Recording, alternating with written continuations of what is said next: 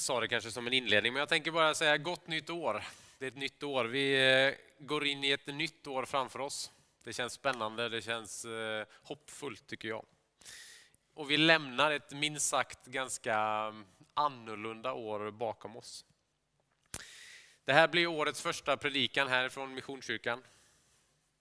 Kan man fundera på, vad ska man peka på då? Vad är det vi vill, vad är det som är viktigt att förmedla inför år tjugo tjugoett? Det har varit min fundering. Vad är det som är, vad är det avgörande för oss som församling och för mig och för oss inför det här året? Jag vet inte om ni ser det i bild nu, men jag ställer fram, jag får flytta den här, får, eh, jag ställer fram ett glas vatten och eh, ja, stängde igen Bibeln så att det skulle synas att det är Bibeln. Så här. Och jag vet inte vad, vad ni får för känslor när ni ser en, ett glas vatten och en bibel. Jag vet inte, jag, jag gissar att för många så tror jag inte det, liksom, det riktigt så här sprakar till och man tänker, åh, ett glas vatten och Bibeln. Alltså, jag tror, i alla fall jag går ju bara till mig själv, så tror jag att jag skulle nog svara att om jag fick frågan där, ja, men vad känner du när du ser det här glaset och den här bibeln, så tror jag, jag skulle svara att ja men eh, jo men det är ju bra grejer, bra grejer. Eh, ganska vardagligt på något sätt.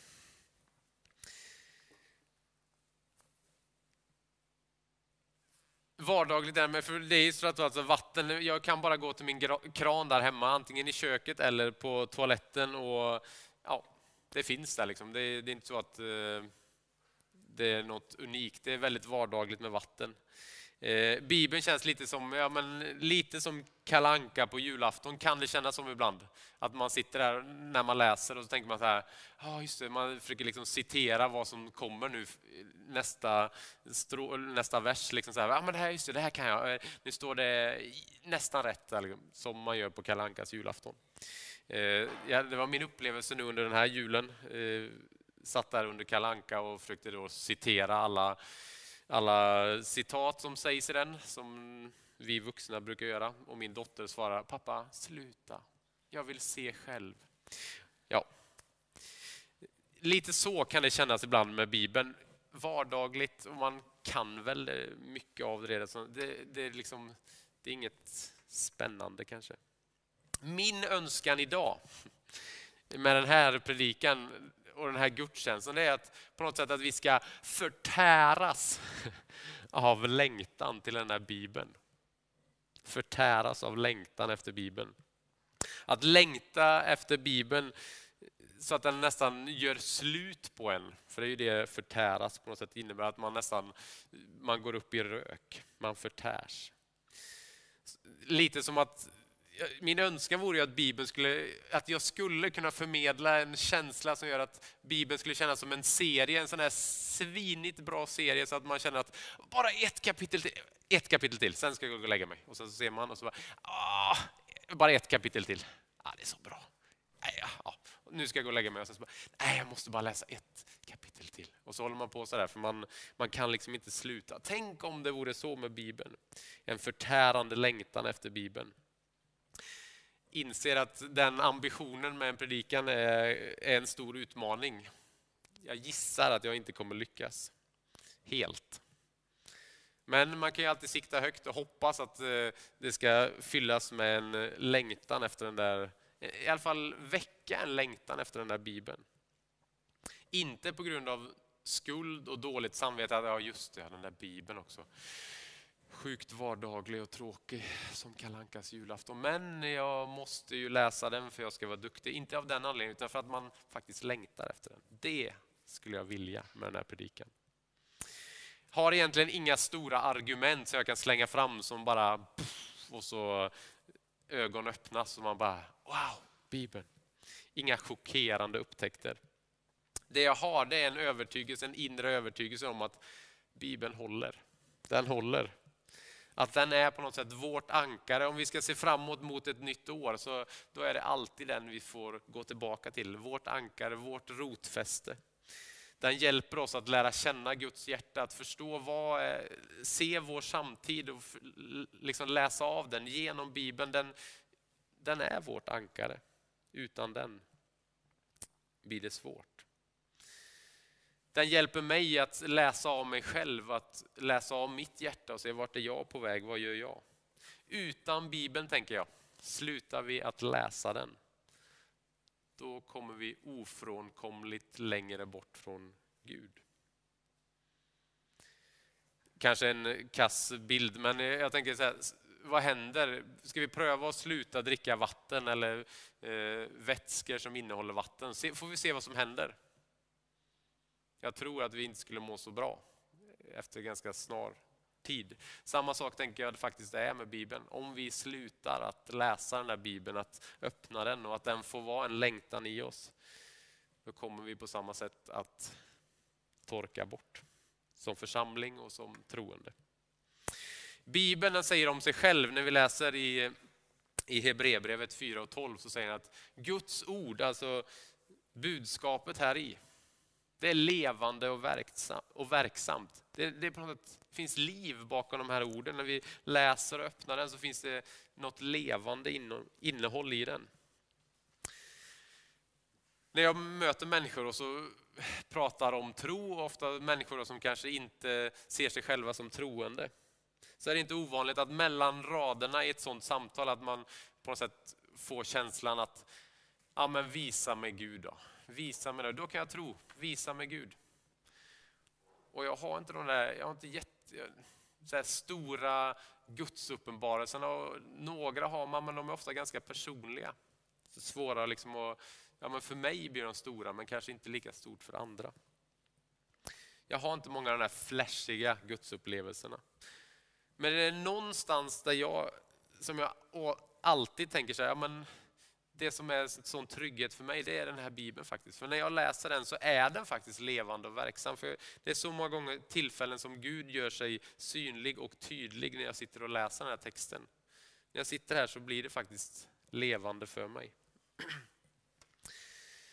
Nu har jag ju det som jobb, så det är ju lite fusk för mig. Jag gör det ganska ofta. Men jag kan inte säga att det är ovanligt att man liksom chockas och reagerar med så här, nej, det känns lite för, för bra sammanträffande för att inte tro att det finns en Gud som faktiskt försöker prata med mig genom den här Bibeln när jag läser den. Ett sånt tillfälle, det var faktiskt nu inför den här gudstjänsten, inför den här predikan. Jag satt där hemma och så tänkte jag så här, ja, okej, det är nytt år. Vad behöver vi förmedla till församlingen och som, oss som gemenskap? Vad behöver vi ha med oss i bagaget?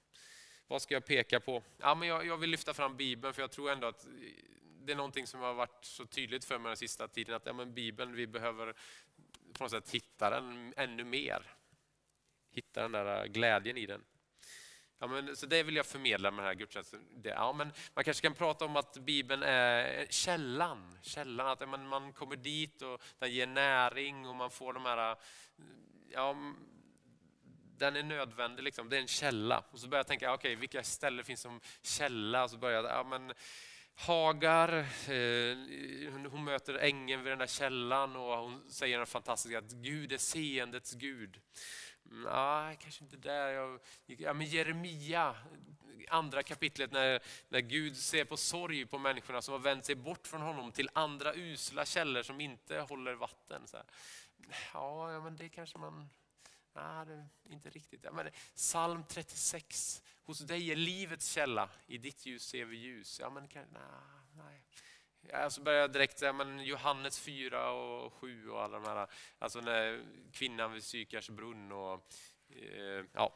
Ja, men så tänkte jag, men det var inget som riktigt fastnade. Och så satt jag där och grubblade lite och så tänkte jag. Eh, ja, men jag, jag slår på det, för jag i bibelprogrammet jag har hemma. Så slår jag bara, ja men källa. Och så var det en av Salta-salmerna som kom upp där, psalm åttiofyra. Eh, tittade lite på den och tänkte, ja men det här, den är faktiskt inte fastnat för innan. Det, det står där i en av verserna, psalm åttiofyra, så står det eh, när de går genom bakaträdets dal blir det en, en flödande källa. Höstregnet fyller den med välsignelse. Jag tänkte, ja men det, vadå bakaträd? Jag har aldrig hört talas om, vad är det här bakaträd? Eller jag vet inte hur man uttalar, kanske det är backaträdens, jag vet inte. Men i alla fall den här dalen, vad var det för dal? Och så började jag bli nyfiken, så jag började slå upp och liksom försöka hitta mer. Vad, vad menas med det här? Och så satte mig in lite i den här salmen och tyckte att ja, men det här är ju fin. Det här är fint, det här... Den skulle jag egentligen vilja predika om, men nej, men det känns inte som att jag... Jag vet inte varför ska jag predika om den. Jag såg inte riktigt kopplingarna. Läste lite till, grubblade lite och så här, ja, men psalm åttiofyra, vilken fin psalm, men nej, det blir nog inte mer än så.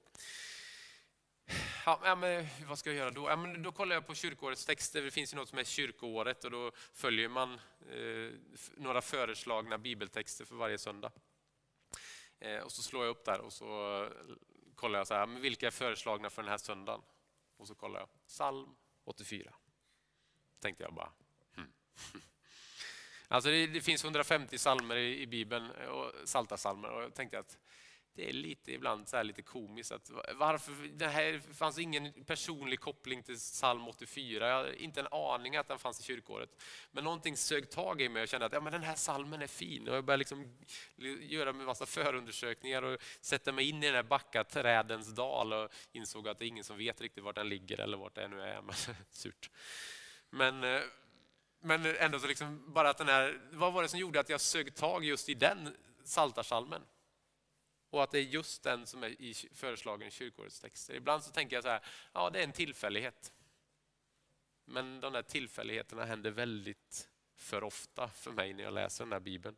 Sen har jag det som jobb, som sagt var, så det är väl kanske lite fusk. Men det händer ofta. Jag, jag vill mena att den här är faktiskt levande, verksam. Att det finns saker i den som hoppar ur. Och att Gud faktiskt pratar genom den. Att Gud är levande i den. Så jag, jag får väl göra det. Jag får väl hålla, delar av den här predikan kommer handla utifrån den här eh, Saltasalmen som ni hörde som en inledning, psalm åttiofyra.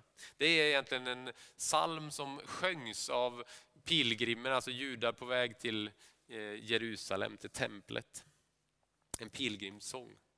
Eh, det handlar om en rörelse, en riktning, att man ska röra sig mot templet, till Guds boning. Eh, Guds hus. Och, och det som är tydligt med templet i, som man måste förstå, som vi inte förstår, det är, för vi har inte den situationen idag. Men för dem så var det verkligen så. Templet, där var Guds boning. Det var där man mötte Gud i en personlig närhet. Himmel och jord möttes i det där templet. Där mötte man Gud i hans största närhet. Att, och då finns det då den här psalmen uttrycker en sån, när de sjöng den här så fanns en sån glädje, förväntan att komma in i det där templet, in i Guds närhet, en rörelse mot närmare Gud. Så vi, vi, jag tänker jag läser den igen. Det är ju en saltartext, och det är ofta så här, som jag brukar säga, att det är en, så här fina ord som bara försvinner bort. Men om man liksom suger lite på de här orden som jag gjorde där innan, så det är så många, den uttrycker en sån, förmedlar en sån skön känsla. Det står så här. Tänk nu att du är på vandring mot templet. Så säger det här. Ljuvlig är din boning, Herre Sebaot. Jag förtärdes av längtan till Herrens förgårdar där i templet. Nu jublar min själ och min kropp mot den levande Guden. Jag ska få möta honom. Sparven har funnit ett rede och svalan ett bo för sina ungar. Dina altaren, Herre Gud. Min konung och min Gud. Lyckliga de som bor i ditt hus och alltid kan sjunga ditt lov. Lyckliga de som har sin styrka i dig. De som gärna drar upp till templet, alltså pilgrimerna som vandrar dit. När de går genom backaträdens dal, som vi inte vet vart det ligger, eh, blir den en flödande källa. Höstregnet fyller den med välsignelse. De går genom port efter port tills de möter Gud på Sion, alltså i Jerusalem. Eh, Herre Gud, Sebaot, hör min bön, lyssna du Jakobs Gud, ge akt vår sköld och Gud, se din nåd till din smorde. En dag på dina förgårdar är bättre än tusen dagar där hemma. Jag står hellre vid tröskeln i min Guds hus än jag bor i det gudlösas tält. Herren Gud är sol och sköld, han beskyddar mig. Herren ger nåd och ära, de som lever ostraffligt vägrar han ingenting gott. Herre Sebaot, lycklig den som förtröstar på dig. Jag tänker, jag slås när jag läser den här, så slås jag av de här storslagna beskrivningarna. Jag förtärdes av längtan. Jag undrar hur man, ha, hur man känner den känslan, liksom att man, det liksom, man håller på att gå under av en längtan. Det låter ju som att man är kär högt över öronen, eller vad man nu säger. Inte lite sådär halvdant att ja, jo, men det ska nog bli trevligt på vägen hem, ska vi gå till McDonalds och så där. Det, det är liksom en obeskrivlig längtan efter det här templet. Det är som att luften och marken liksom bara riktigt vibrerar, och det är en sån förväntan i luften. De ska få gå upp till Guds närhet. Och när den går genom den här backaträdens dal så blir den till en flödande källa. Så torr mark förvänds till en välsignelse och något gott. Till och med skapelsen på något sätt säger, liksom är med i den här rörelsen mot Gud, mot templet. Och leder till välsignelse. Hela den här salmen liksom sprakar ju ett sug att få kliva in i Guds närhet, att få andas in atmosfären där i templet. Och man minns tillbaka hur man har gjort det förr, och nu ska jag få gå dit igen till Guds närhet. Psalm fyrtiotvå är kanske mer känd, den uttrycker egentligen samma budskap också, en så här pilgrimssång. Som hjorten längtar till bäckens vatten, så längtar jag till dig, och Gud. Jag törstar efter Gud.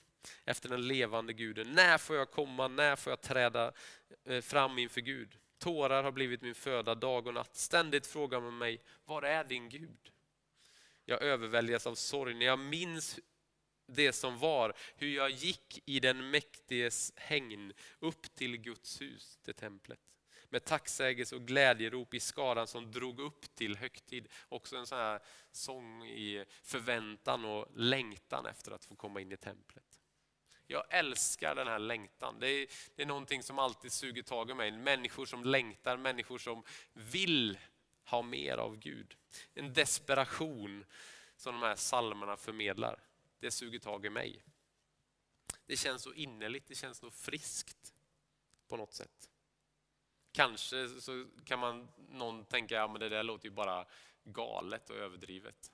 Förtäras av längtan efter att gå in hos Gud. Ja, men skärp dig. Men jag sugs tag av den här längtan. Jag tycker den är så fin. Och det är här jag vill göra kopplingar tillbaka. Nu vet inte jag om ni ser. Jag gör så här. Tillbaka till den där Bibeln. Jag vill på något sätt tänka. För, mig, för oss idag så är, kan jag tänka att Bibeln är på något sätt ett sätt där Gud uppenbarar sig tydligt, synligt för oss idag. När jag sitter där hemma och läser och det liksom bara ploppa fram att Gud faktiskt pratar med mig. Det är som en konkret närvaro av Gud, den här Bibeln. Tänk om vi hade den där förtärande längtan att få öppna den här Bibeln. Att vi liksom bara, oh, tänk imorgon eller tänk ikväll när jag får bara öppna den här Bibeln och bara vända sida efter sida. Få gå där i det här fantastiska budskapet som står där och bara andas in Guds närvaro. Tänk om jag, tänk imorgon då. Tänk om vi sjöng den varenda kväll. Att man var liksom en sån förtärande längtan efter den här Bibeln. Kan man ha det? Kan man ha det? Jag skulle vilja ha den. Att det var liksom ett sånt sug inom mig. Som den här psalm åttiofyra uttrycker. Och jag tänker, allt är möjligt. Vill jag så är det ju möjligt. Någonstans så tror jag att det går att längta efter den så. Varför inte, tänker jag. Varför skulle vi inte kunna ha den drivet närmare efter Bibeln? Ja, om man vänder på det så kan vi tänka Gud. Är det inte det Gud gör mot oss? Att Gud har en sån förtärande längtan, en sån obeskrivligt sug efter oss. Att han kliver ner på den här jorden, blir människa. Och det är det vi firar den här julnatten. Att Gud själv blir människa. Är inte det en orimlig tanke? Är inte det helt... Ja, men så kan man ju inte göra, Gud. Skärp dig. Du kan ju inte ha en sån längtan efter de här människorna att du blir människa själv. Det, nej. Men ändå så är det det Gud har. Och någonstans tänker jag, är det möjligt för Gud så varför ska det då inte vara möjligt för mig att ha den längtan till honom?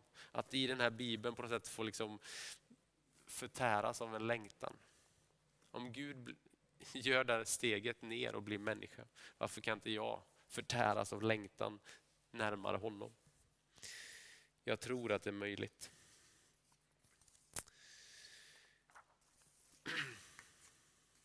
Jesus, han har en, en i evangeliet, i Lukas evangeliet så har han ett, en, berättar han en liknelse, en berättelse egentligen.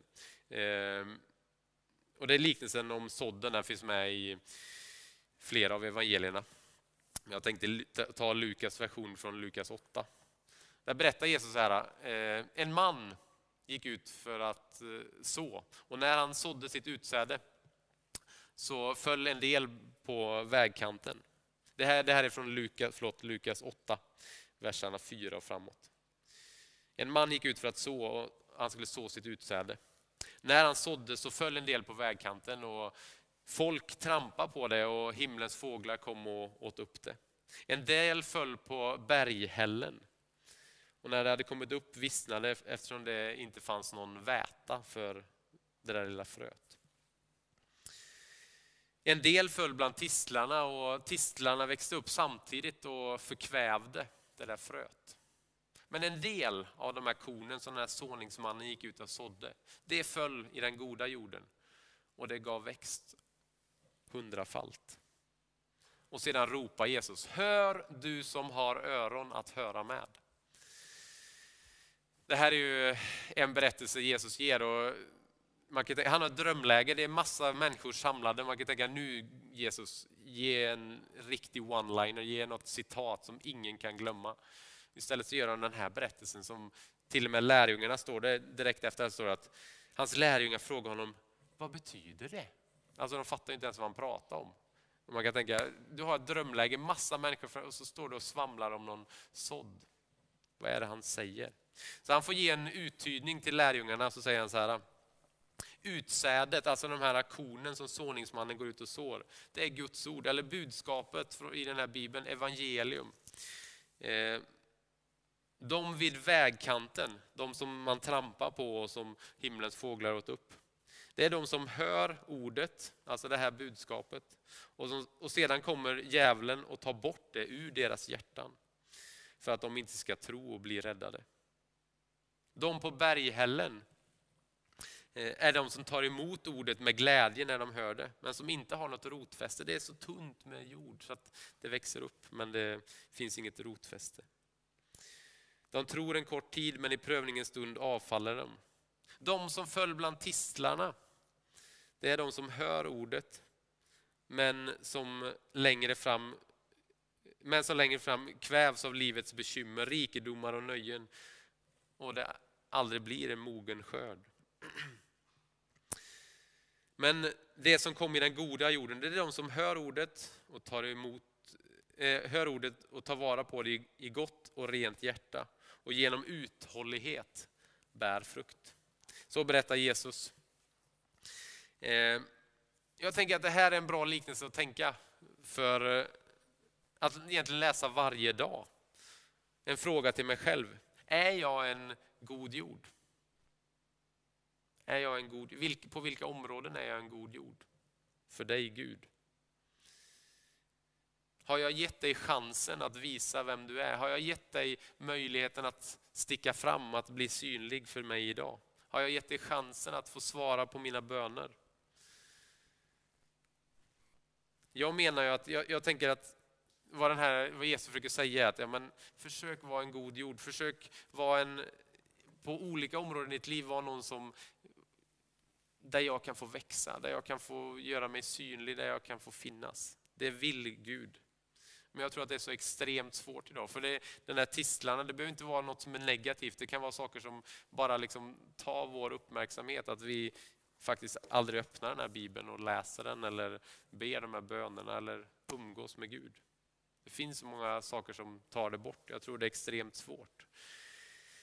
Vi har så ont om tid så den där myllan den blir alltid ganska grund. För vi, vi måste vidare till nästa sak och vidare till nästa sak och det blir alltid grunt. Mycket idag är yta. En polerad yta med vi vill synas på olika sätt i sociala medier eller vart det är. Den blir en ganska hård yta kanske ofta. Som den där vägkanten. Jag menar, jag tänker att, att vara en god jord idag. där Gud kan få komma in och liksom arbeta med oss. Jag tror att det är så extremt svårt. Det händer inte av sig själv. Det står ju där att det krävs uthållighet för att vara den här goda jorden, för att bära frukt. Jag tänker det, våra hjärtan behöver bearbetas, så vi behöver ta det här arbetet på allvar.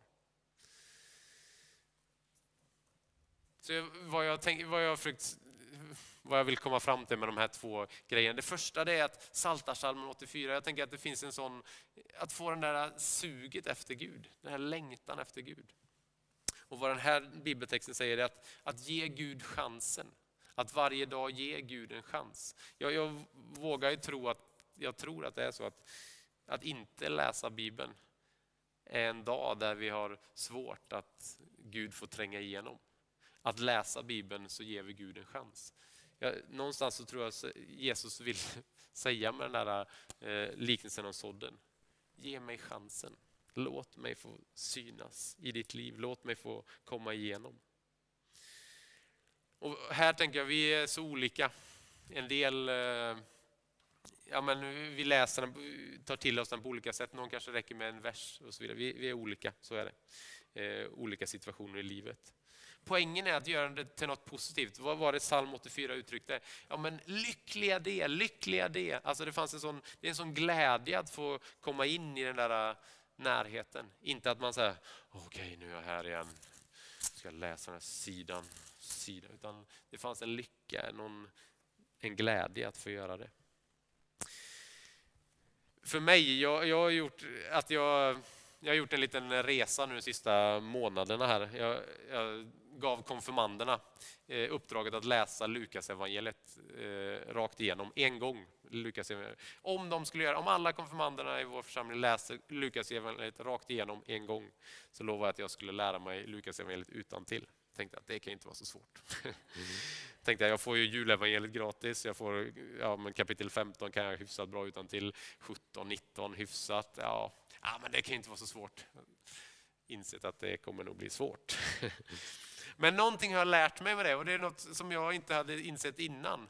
Eh, och det är det därför jag berättar det här. För jag, no, jag har nog aldrig liksom försökt memorera texter på så sätt. Men att sitta och tugga och verkligen så här, nej nu glömde jag.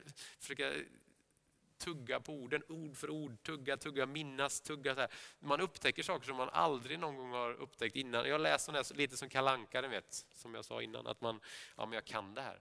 Men när man tuggar på det så upptäcker man, ja men, ja där är ju kopplingarna, det såg jag inte innan. Och, ja, det, de säger samma sak där som där. Och, ja, där och, vilka som kommer fram, det är, det är alltid de där små, de enkla vardagshändelserna, enkla människorna som finns med här. Det är, det är sådana saker som toner som vi missar när vi bara läser det för, av, av, av, för att rabbla, att memorera det. det var, för mig var det en liksom spännande upptäckt och jag ska försöka fortsätta. Då får vi se vad som händer. Det är mitt sätt just nu. Vad är ditt sätt? Att hitta den där längtan, att få göra den levande, verklig. Någonting i ditt liv. Tänk att få kliva in i Guds närhet. Som avslutning så måste jag ju ställa frågan av varför. Varför är, varför ska vi, varför är det så viktigt att lyfta fram Bibeln just nu? Eh, inför år tjugohundratjugoett. Varför ska vi läsa den här Bibeln? Det är ju liksom ett så här budskap som vi, ja, man alltid har hört. Ja, men läs Bibeln, be ständigt, eh, vänd andra kinden till, ge kollekt, amen. Ja, men, det är liksom inget så här, åh vilket nytt budskap. Ja, men jag, någonstans så tänker jag, jag har reagerat på det här året och det är därför jag vill lyfta fram Bibeln. För jag har reagerat på att det är vissa saker som vi har programmerats genom det här coronaåret. En sån sak som att, att vi programmeras, det blir ju tydligt när man ser på film exempelvis. När man sitter och kollar så är det någon som lägger armen om någon och man bara, vad gör de så här? Eller kramar om varandra eller gör en high five och man tänker bara, nej, nej, nej, tänk på smittspridning. Alltså vi har liksom, jag har blivit så inprogrammerad av att hålla avstånd, tänk så här liksom, hur långt är det mellan varandra? Så här. Så att filmer och sånt, så det växer någon så här obehags, en kall kår inom en när man ser närhet mellan människor, så, inte, så inser man att just det. Det där var pre-corona, de spelade in det före corona. Så just det, ja, de får vara nära varandra. Men någonstans förmedlar det att jag har blivit inprogrammerad genom det corona. Jag tror det är fler saker som vi har blivit inprogrammerade om. Och en sak tror jag är med tron. Att vi den har tagit, tron har hamnat mer på distans mer någonting naturligt. Det är någonting vi ser, någonting vi beskådar mycket idag. Vi kan välja lite när vi vill ha det eller inte ha det. Så här. Det blir ganska upp till mig lite. Ja, men det har kommit längre på. Jag har programmerat, tror jag, att ha tro mer på avstånd. Då tänker jag att den här Bibeln är totalt avgörande. Det är den som på något sätt jobbar med mitt hjärta, med min kärna, med min grund.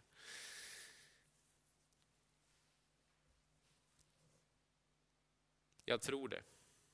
Läser vi den här Bibeln så fylls vi av längtan, glädjen efter Gud. Och den, min önskan är att vi ger Gud, som den här goda jorden, ger han chansen varje dag. Vi ber en bön. Tack Gud för att du är levande, att vi får glädjas över att inte att, jag menar, likt psalm åttiofyra, det är det jag har framför mig nu, att vi får eh, längta efter att få kliva in till dig, att få vara nära dig, att den längtan är något vackert, att det finns en sån glädje och frihet i den här. Tack för att du vill vara nära oss, tack för att den här julen, att du kliver ner och blir människa, för att du förtärs av längtan efter mig. Hjälp mig att kunna längta efter dig, Herre. Så ber jag, hjälp mig att jobba med den här jorden på insidan, på olika områden i mitt liv. Att du får kliva in och komma in hos mig, att komma igenom. Att jag får ge dig chansen. Amen.